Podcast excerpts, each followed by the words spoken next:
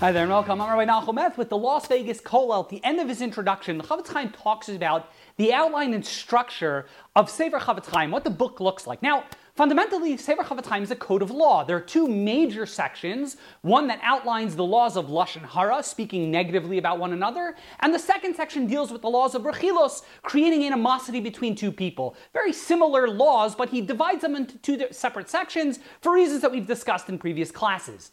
The Chaim points out that he also has, in the beginning of his book, a psicha, a, a, section which is like an opening section. It's not quite an introduction, that we've already been discussing, but there's an additional psicha, an opening section. In that psicha, the Chofetz Chaim tells us, first he writes a little bit of words of encouragement, why we should be focusing on the laws of Lashon Hara, why should we, we should try to improve our speech, and how we talk about one another. But in addition, inside this psicha, this opening section, he outlines the different lavin and asayin, the positive commandments and the negative prohibitions that one can potentially violate when we speak lashon hara.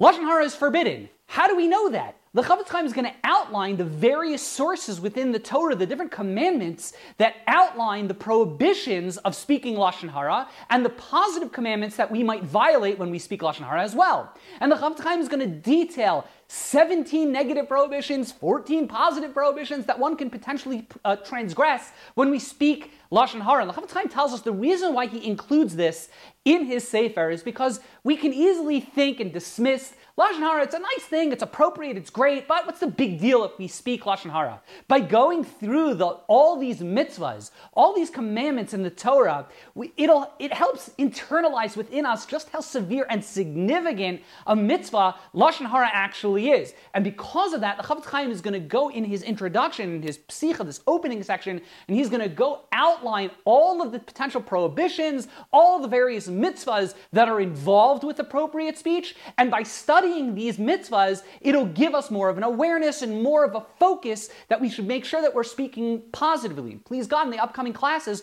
we're going to read this psicha section, this opening section, and by doing that, we're going to go through these different mitzvahs and different scenarios that a person might and by doing that, it will raise our awareness to make sure that we're only speaking positively about one another.